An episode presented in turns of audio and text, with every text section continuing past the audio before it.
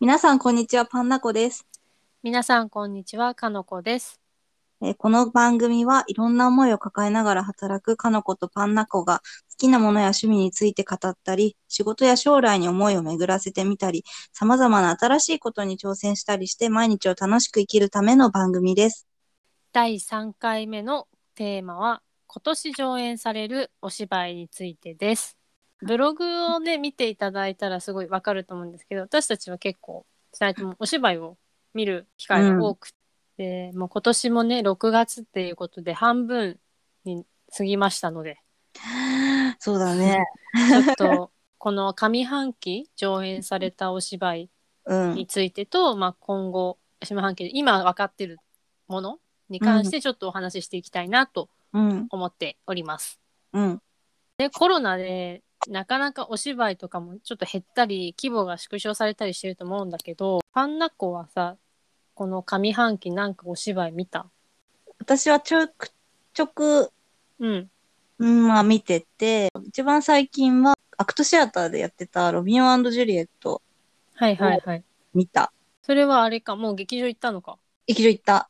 いいなぁえどうだったえー、よかった。役者さんが全員よくって、その、うん。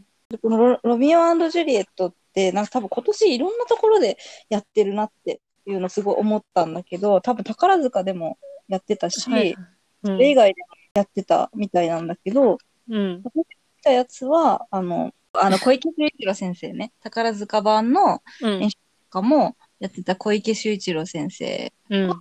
あの、若手のキャストとかを集めて、若手のキャストで、あの、やるっていうもので、うん。と、まあ、ロミオジュリエット、なんかロミジュリなんだけど、舞台がちょっと近未来で、うん。スマホが出てきたりとか、あの服装もちょっとパンクというか、ロック、はい。ビジュアル系とか、なんかそういうう感じがあって、でも話はロミオジュリエットっていうやつ、うん。私はキャストさん目当てで行って、うんあのブログでもなんか、あの書いたんだけど、私は黒羽マリオくんがうん。あすごいと思っているんだよね。うん。うんうん。ロミオが今回やったね。あ、そうそう、ダブルキャストのうちのロミオの一人なんだけど、そう、黒羽くんが、あのーまあ、コロナ禍で亡くなっちゃったんだけど、その小池先生の作品に出ることうがん。ずっと決まってて、うん。うんエリザベートと、。うんあと、ルローニケンシンはいはい。ルローニケンシンもあったね。そうだそうだ。そうそうそう。で、すごい大事な役を任せられてた俳優さんで、うん。で、まあ、2.5の方とかで活躍してたんだけど、まあ、うんそれがすごく、だから、小池先生に見出されたじゃないけど、うん。あの、小池先生が目をつけたじゃないけど、 うんあなんかそういう、あ小池先生からすると育てたい役者さんなんだなっていうのが、うんもう明らかにわかるようなことをされているうん。俳優さんで、うん。うん。で、その彼の回を見に行ったんだよね。で、まあ、すごかった。すごかった。すごかった。なんか一発目で出てきて、うん。あの、なんか、もちろん他の役とかでも見たことあったんだけど、うん。うん、ほんと陳腐な感想だけど、わあ、ロミオだ、みた いな。あーすっごい優男なんだな、みたいなはいはいこと。が、なんか一発で伝わってくるというか、なんかその性格までがもう一挙一動でわかるうん。し、そう、なんか黒羽くんなんだけど、ロミオみたいなのが、うん。すうごい良かった。ん。あまああ、いいね。いい役者さんはね、みみんなそんな表現になっちゃうんだけど、うんうん。うん、なんか、良かっそうだよね。たし、あとなんか、そうだね、歌が当然あるんだけど、ミュージカルだから、うん。なんか、結構ロミジュリって、暗い話でもある悲劇だから、そうだね。うん、その悲劇、最初は、あの、普通に暮らしてる、そういうう、ん。ベローナっていう町で暮らしている、まあ時々やんちゃなところもある女の子男の子たちなんだけど、まあ実はその裏にこう確執とかがあって、うん。うん、なんかそういうの闇みたいなものが大きくなっていくみたいなうん。うんのでなんか作品の色が変わっていくみたいなところがうん。あると思うんだけど、そうの、ん。まあ、ロミオが結構その闇を、まあ、感じながらも生きてるうん。っていうところで、その、僕は怖いっていう歌があって、なんか実はこう、やさ男とかに見えたロミオがそういうことを感じている。こう、うんうん、この街の薄暗い部分を感じてるみたいなことを歌う歌があるんだけど、もうそれがすごくってうん。あこのロミオはそういう闇を感じてるから優しいのかなみたいななんかそういうことを感じさせる、なんか切実な表情と、やっぱり歌が本当に上手でちょっと泣いてしまったね、おーよく泣くんだけれど私は。 うん、にも私はこの回を選んだのは、う んあの前田豪輝くんっていうあの俳優さんがいて彼もちょはっとい売れてほしいなって思っている、うんまあ、彼がベン・ボーリオ、うんはいはい。うん、ロミオのお友達の、まあ、大事な役をやっで、まあ、彼も見に行ったんだけど彼もものすごい良くて素晴らしくて、うんなんか帰り道は実は私はベン・ボーリオのことを考えながら帰ったっていう、そんな。うん、とかうん。ちなみうにんジュリエットはどっちだったの？ジュリエットは私が見た回は伊原立花ちゃんおうおうおう。で、まあぴったりだったよね。彼女はさそれこそ、去年コロナで中止になったウエストサイドストーリーにも出るはずだったけど、うんうんやっぱそこのなんかなんかリンクみたいなのもなんかちょっと感じるよね。あ、そうだね。作品としてはそうね、そうそう作同じ、品同じというか、うんやっぱベンなんだもんね。そうそう、元にしてるからなんか、うんうんうんうんうん。なんかそれもあってなんかより一層なんかこう力が入ったんじゃないかなっていうのはちょっと見てないけどそんな感じする よね。でもパンフレットとかでもやっぱりウエストサイドの話出てくるんだよね。彼彼女のところは。まあそりゃそうだと思うんだけど、うんマリアを演じたことも糧になってるってうん言ってて、そうそうそうそう。なんかすごい、ね、すごいよね。ダンスで注目されたのにさ、うん歌もすごい上手でさ。うん、なんかどんどんいろんなのに出演してるから、うんなんかこれからまたちょっと楽しみな感じはするよね。ね、そうだよね。本当にもっとこう、そう、結構ミュージカル多いじゃない。うん、そうだね。なんかテレビとかもまあすごい、出てるけど。そうそう、あの朝ドラとかも出てたけど、うん、まあもともと踊れるし、うん。声もすごくよく出てるか、からうん。なんか本当に何でもできるよ ね。うん何にでもなれるんじゃないかなっていううん。感じがして、あの、黒羽くんは、メインキャストの中でも年齢がちょっと上で、 うん。でもなんかそういう、まあもちろん僕は怖いみたいな焦りとかもう感ん。情としては持ってるけど、でもなんかちょっとその、年齢ゆえじゃないかもしれない、お芝居出してるものかもしれないけど、なんかちょっとこう、ふわっとした余裕みたいなうんの。が若干ある中で、やっぱりりっかちゃんまっすぐに歌ってる感じとか、うんすごい合っててよかったなって思う。まあね結局彼女のお芝居見れてないからわかんないけどさ、うん。こうちょっとやっぱその、フレッシュでピュアな感じの印象を持つからさ、なんかレミゼのコゼットとかやってほしい。ああ。てかレミゼにいいかもね出てほしい。もうそういう感じだよね、本当に。まあでもや逆りそうでもあえてあの、エポニーヌとかやってみてもらっても面白そうだなって思う。じゃあつまり何でもいいということだよね。いやなんかそ のちょっ可と能性を感さじるね。そうなんかピュアなお嬢様っていうのもいいけどさ、うんうんすごいこう苦しい恋愛をしてるっていうそのなんか、うんうん、辛い表情みたいなのもなんなんていうのかはなどうなるんだろうね。そうそあるよね。ううんもちろんね、マリアとかも辛いシーンはあったと思うんだけど、うんちょっとまた違うから、そういうのもうなんかんうんすごい嫌な女役とかも見てみたいよね。うん、あ、そう だね。ね。うんうん、なんかすごい良かったかな。うんうん、黒羽くんも私はエリザ見に行く予定だったけど見れなかったから私も見に行く予定だった よ。もそううだから本当に悔しい。結局いまだに見れてない人って感じまあ、これから多分、間違いなく小池先生の作品には出てくるそうだよねと思うし、うん、うん。あとまあ、その2.5以外のものも、うんといろいろ出ていくと思うから、うんうんかの子が見るような作品にも出てくるんじゃないかなって思うけどね。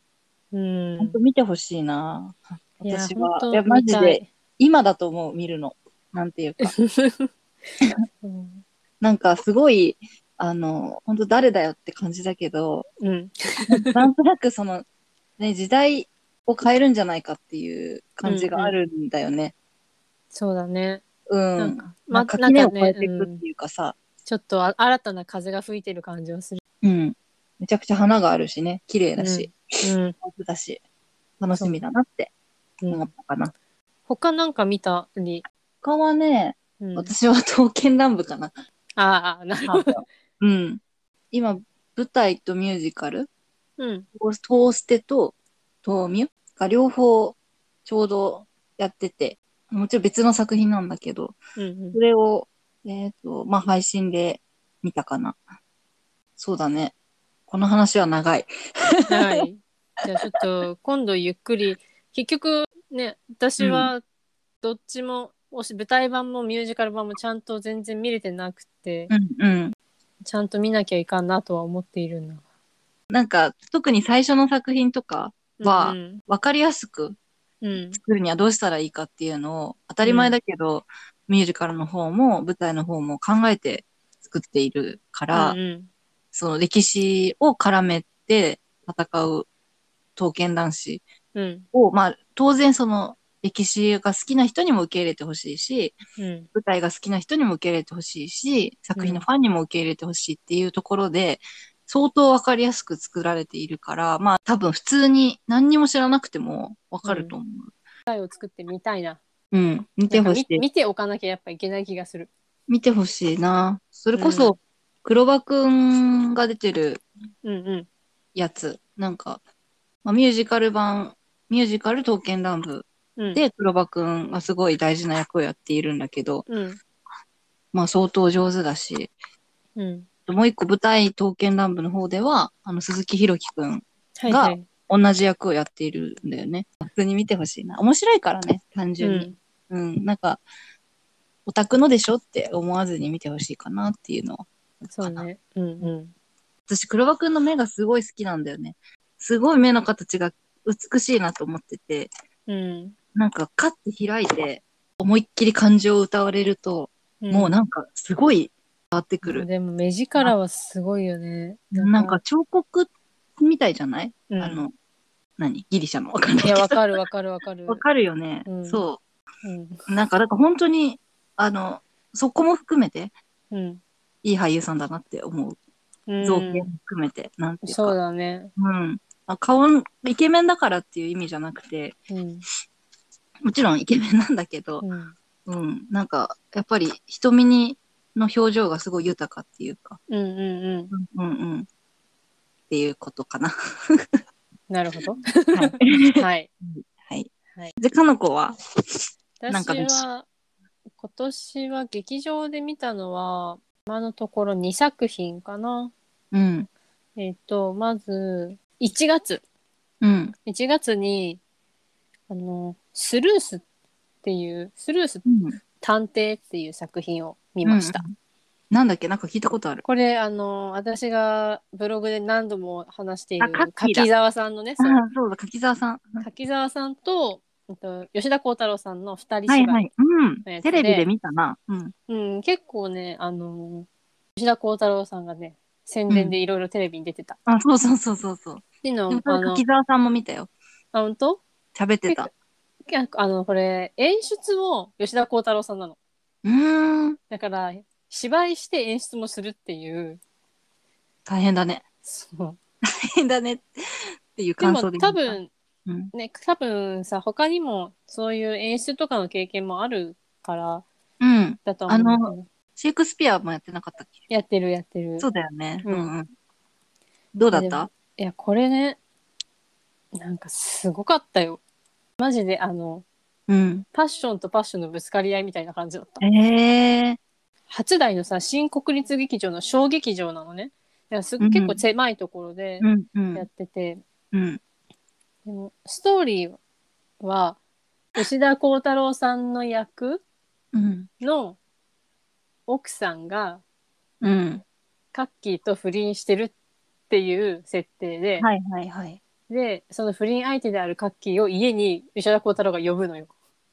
ああ、不倫に気づいて、そうそうそう。で、ちょっとなんか怒る話をするみたいうな。んうん。でなんかちょっとこう、どんどん、なんていうのかな、おかしな方向になるっていうか、なんか、言いくるめてるようで言いくるめてないみたいなさ、その、女装してなかった 女装してなかった。ごめん。女装してたっけいやなんかでわもあのーキーはねなんかあの、生お着替えがありましたよ。ああ、それかな生舞台上で着替えるってことうんえー、すご私なんか去年別の作品でもカッキー舞台上で生着替えしてたんだよね。い。生着替えに定評がある私二作そう2作品連続でこの人生着替えしてんなって思ったなんでだうろう。早くてうまいのかななんか、生着替えもさ、な服のなびき方とかうまく見せたら、まあ、楽しいから、そう いうでも違う。いやでもさ別に今回の作品着替える服装ピエロなんだよ ああ、なんだピエロの着ぐるみみたいなやつだったんだけどうんうんうん。そうねなんかすごい集中して見てたっていうのもあるけどうん、すごいなんかミステリーに巻き込まれたって感じですごいいい疲労感はあったねこあのあ、す作ごいい品いで。ね。うんうんそう。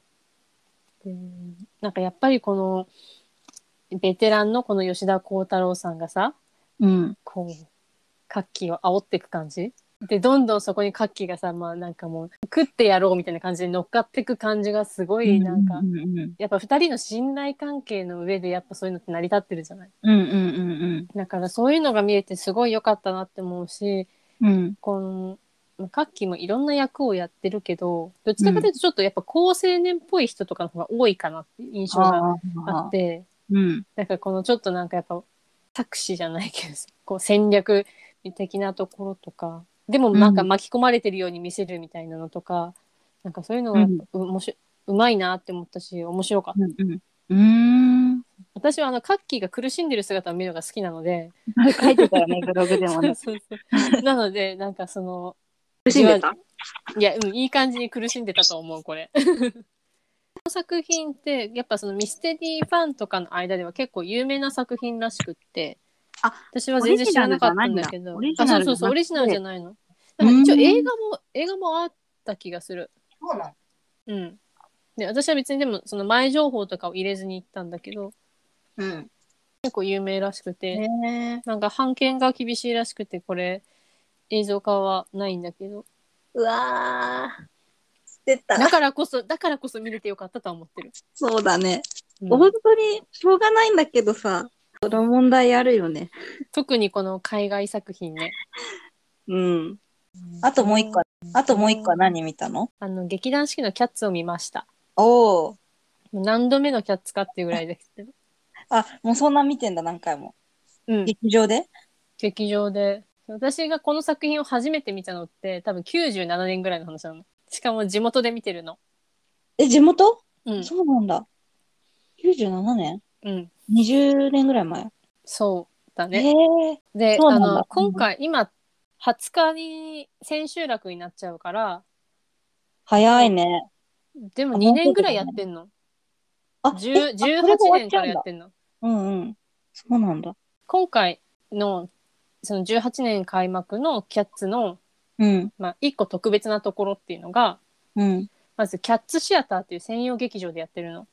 で、まあ、今まで通常のその劇団四季の劇場とかでもやってきたんだけど、うん、キャッツ劇場あキャッツシアタうん。ーの、まあ、スペシャルなところっていうのが回転席っていうのがあるの。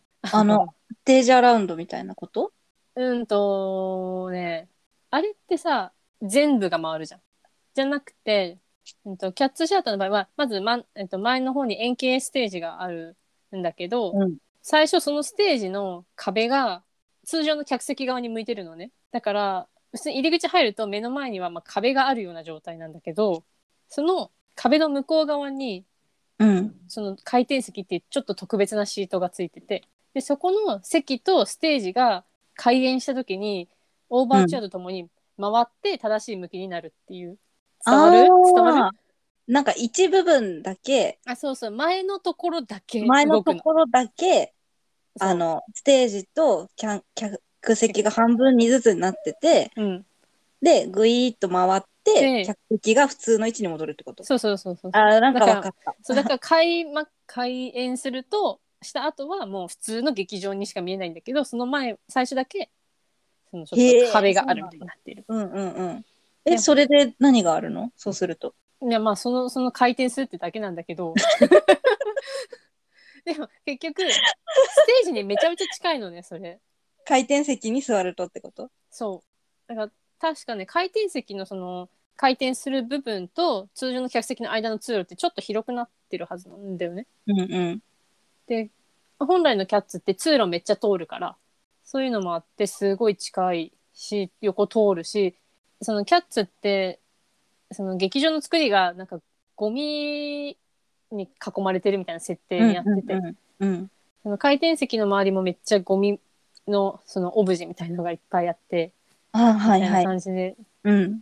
なんか本当に自分たちがその生息地の近くにいるみたいな感じになれるその没入感がすごいっていう、えー、そうなんだ。うん、へえ。これはキャッツシアターだけの利点うーん、なんかそれは一回行ってみたくなった。もう終わっちゃうけど。 もう終わっちゃうけどそうでもね回転席の倍率はめちゃめちゃ高くてそりゃそうだよね。私私はですら今行きたいと思ったもん。この2回であん2年間で1回しか見れてないの、一回見たんだ。え、それが今回。今回ではないんではないだけどうん。それこそ多分あのコロナの前だね見たのはあ、そうなんだ。うんへえ。次じゃゃあ来るときはそこで見たい。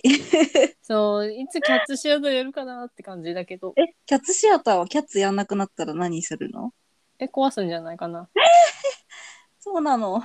うんもったいな。今その大井町にキャッツシアターあるんだけどうん。隣あの四季劇場の夏うん。あのライオンキングやってたところうん。まあ、本来はそこにない駐車場とかだと思うんだよね多分その、プレハブじゃないけど、テントじゃないけど、簡易施設みたいな感じなの多分結構ちゃんと作ってると思うけどまあ、2年もやってたらね、そうだよでね。もやっぱその通常の劇場とはやっぱ違う感じはああるそうなんだね。そっか。うんじゃあ壊しちゃうのか。と思うね。そっか、残念。であと今回の東京公演ではうん楽曲が一つ増えてるんだよね。へえ。ランパスキャットっていう猫がいるのね。うん。でなんかあのスーパーヒーローみたいなうん猫なんだけど、そうんの犬と犬の戦いをあの収めた猫っていうはいはい設定の猫がいてうんそのランパスキャットの曲が新しく追加されてて、へえ。なんでだろなんでだったかな書いてたかななんか書いてた気もするけど覚えてないな。う。え、そのさ、うん。まあ、今回のキャッツって何回目かのキャッツなわけじゃん。うん。今までの笛演出は当然変わると思うんだけど、うん。なんかその演出の変わり方の中でも、うん、ちょっと異様なの、それは。うんそれとどもうなんだかろ誰かのソロ曲が増える、みたいなことはあったのかな。う。うんなんか多分これまでにもランパスキャットが入ってた時はあるんだと思うんだけどうん多分最近入れてない方が多いんじゃないかなと思うんだよね、その曲として。うん。キャストとしてはずっといたはずだから。うん。そう私がうんと56年前うん。に地元であの式劇場でキャッチやってて、うん。その時はなかったんだよね曲が。うーん。なんかそれを入れることで、作品全体のちょっとメッセージとかが変わったりする。かな変わるというか、あの、一部分が増えることで、、なんかうんうん違う風に捉えることもできるみたいになったりするのかな。別になんでだろうなんかでも確かに今までうん。あの名前はよく見るけど出てこないなとは思ってた。あ、そうなんあだの。そのまあ、全ての猫たちの曲があるわけじゃないんだけど、うん。なんか私は個人的にはこの猫なんだろうってずっと思ってた猫なんだよね。そうなんだ。へえ。なんか別にその例えばめちゃめちゃダンスシーンで出てくる役でもなければうん。歌うわけでもないからへえ。でただランパスキャットの曲ってランパスキャット歌わないんだよね歌うのはマンカストラップっていうリーダーみたいな猫がいて、その人が歌うのねだからああ、そうなんだ。最終的にその人の歌唱部分が増えるっていううんうん、うん。ことにはなるけど、うんうん。へえ。ちょっと調べていいうん全然私見たことないんだよね、キャッツ。調べたら、マンカストラップはわかるわ。見たことある。えっと、ランパスキャットの曲は初演時に披露をしていたらしいうんうん。から初演時以来へえ。そうなのなんでだろでも確かにあの泥棒猫のマンゴジェリーとランペルティーザっていうのがいるんだけど、う。うんその二人の曲調もなんか変わってるらしい。でも確かに言われてみれば変わってる気もする。あの、私がいつもお世話になってる禁断劇場というサイトでですね、そこによると、うん、このキャッツの楽曲の変更うん、とかは、うん、まあ、あと振り付けとかね、うん、の変更は、そのキャッツの著作権を管理している団体の意向によるものらしそうなんだ。じゃあ、い。うん。演出の一部をそこがやってるようなものなんだ。まあでもほら、これの作品って世界的に上演してるから、やっぱある程度その統一はしていくんだと思うんだよね。ああ、なるほどね。うん。だから楽曲の曲調が変われば、順次変えていくっていうのがあったり、追加っていうのがあるんじゃないかなと思って。ええそそうなんだ。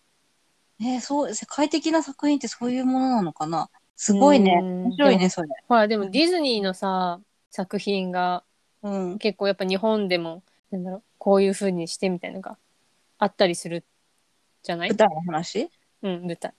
うん。だからそういうものはあるんじゃないかな。舞台も、まあ、やってるのほとんど式だよね。うん。そうだよね。あーまあ、そっか、ディズニーは確かにやってるよね。そういうことね。けん確かに。けん力があるうかんらね、うんうん、確かに。そうかも。そっか、すごいね。面白いね。で、キャッツシアターで見たらうん、違った、違ったっていうのはあ、でも他の見たことあるんだもんね。キャッツシアターでも何度かもう見てるんだよね でもえ2回か3回ぐらいじゃないあ今ー回見たのは今回は特にその、えーランパスキャット今回のその18年開幕のキャッツとしてはやっぱりそこが一番私も、も初めて見たものだったから、なんうかんうんおおって思って私はあのマンカストラップ好きなので、あのうん歌唱シーン増えて嬉しいなみたい な感じだけそどっちそそっちうただ私その前さっき言ったけど前回行ったのがコロナ前だったじゃないうんうんで今回コロナ後で行ってやっぱり、うん。そのどうしても客席に降りることができなくなってるからあ、降りてこないのね。そうそそうかの回転シートのところはまずうん感染対策で、えっと、使用しなくなっていて人いないってことそうああ、そうなんだ。でそっかなので逆にそこまでは出れるのキャスト、うんうん。なるほど、ね。人がいないから普段はね。うん。そうで私今回10列目ぐらいだったんだけどうん。結局回転シートの分を合わせると多分1 5 6列目ぐらいの位置になるのね、うんうん。そうするとなんかやっぱそこの空いてるのすごい寂しいなって思ってでああ。余計なんか距離をすごい感じちゃって、ううなんか、なんかせっかくの作品がもったいないなっていうのはすごい思ったかな。うーん。なんかさ、もちろん満員の舞台ばっかりじゃないと思うんだけど、うんコロナ禍の前だって。うん、でもなんかやっぱり人がいないとさ、うんなんか世界の密度が下がるじゃないけどさ、うんちょっとなんか没入感も低くなっちゃったりさ、うんうんなんか自分の意識とか出てきちゃわない結うん、い構。や出てくる出てくる、ね、すごい、本当にしょうがないんだけど、うんなんかもっとあっちに行きたいのにみたいな気持ちになっちゃうよね。ねえ、うんそれが本当に、そうやっぱでもうんキャッツは特にお客さんとの絡みがすごい多い作品なのねう、うん、本当にあのーオーバーチュアから客席に猫来るしみたいな、うんうんで最後終わる時の曲もうんうんあのーキャストさんたちが順番にこの客席に降りてきて通路側の人とかは全然握手とかできるのね、へえそうなんだそういいね、今回のキャッツシアターではやってなかったと思うんだけど、うん、前私が地元で見た時はラムタムタガーっていうなんかロックな猫がいてうんその猫の曲の時に、うんまあ、大抵ちびっこがあの、うんえっと、そのララムタムタガーに拉致されてステージ上に上げられるっていうのがあったりとかえー そうそうで一な緒のに一緒に踊らされるみ たいなとかもあったりしたからうんなんかやっぱそういう結構コミュニケーションの多い作品だからうんなんかさかな寂しいなって分かってるんだけど寂しいなっていうのは正直思ってしまったうからんうんうん早くなくなってほしいよねうーんコロナが落ち着いたら、あ私は地方でもどこでも行くもうキャットのこためにねこればかりは行くうん映画版でもいいから一回見てみていやでもなんかそういう作品だったらなおさらねコロナ禍がなくなって、その、完全版じゃないけどさ、うん客席と一体となって上演されてるやつを初めてにしたいなっていう。うん、そうだね。 遅かったな、だから。かの子が地方巡業するのに私もついてこう。地方巡地方巡業業 ってす。るのは、まあ、好きなんだけど、それについて、 うん、 私はあのして子にるしない。ついてく。 私、旅行好きだし、国内旅行。そうだちね。なみに、キャッツの楽曲の生みの親うん。のロイド・ウェバーっていう人うん。がいるんだけど、あの、オペラ座とかね、やってる人。うん。その劇団四季で、その12月から、そのロイド・ウェバーコンサートっていうのをね、全国でやるの。うんうん。だから、もしそこに行ったら、ちょっとキャッツの曲聴けるかも。式版で。私はそれ多分行くと思うから。うんうんでもオペラ座もいいよね。私もオペラ座も好きだな。オペラ座今やってますよ。あ、そうだっけうん。好きと取れるのかなうん、多分取れる。なんかオペラ座は結構余裕があると聞いた。あ、そうなんだ。今の6月に、その、ライオンキングとキャッツが千秋楽を迎えるね。うんうん。で、まあ、ライオンキングは劇場変わるだけだから結局東京ではまたやるんだけど、うん。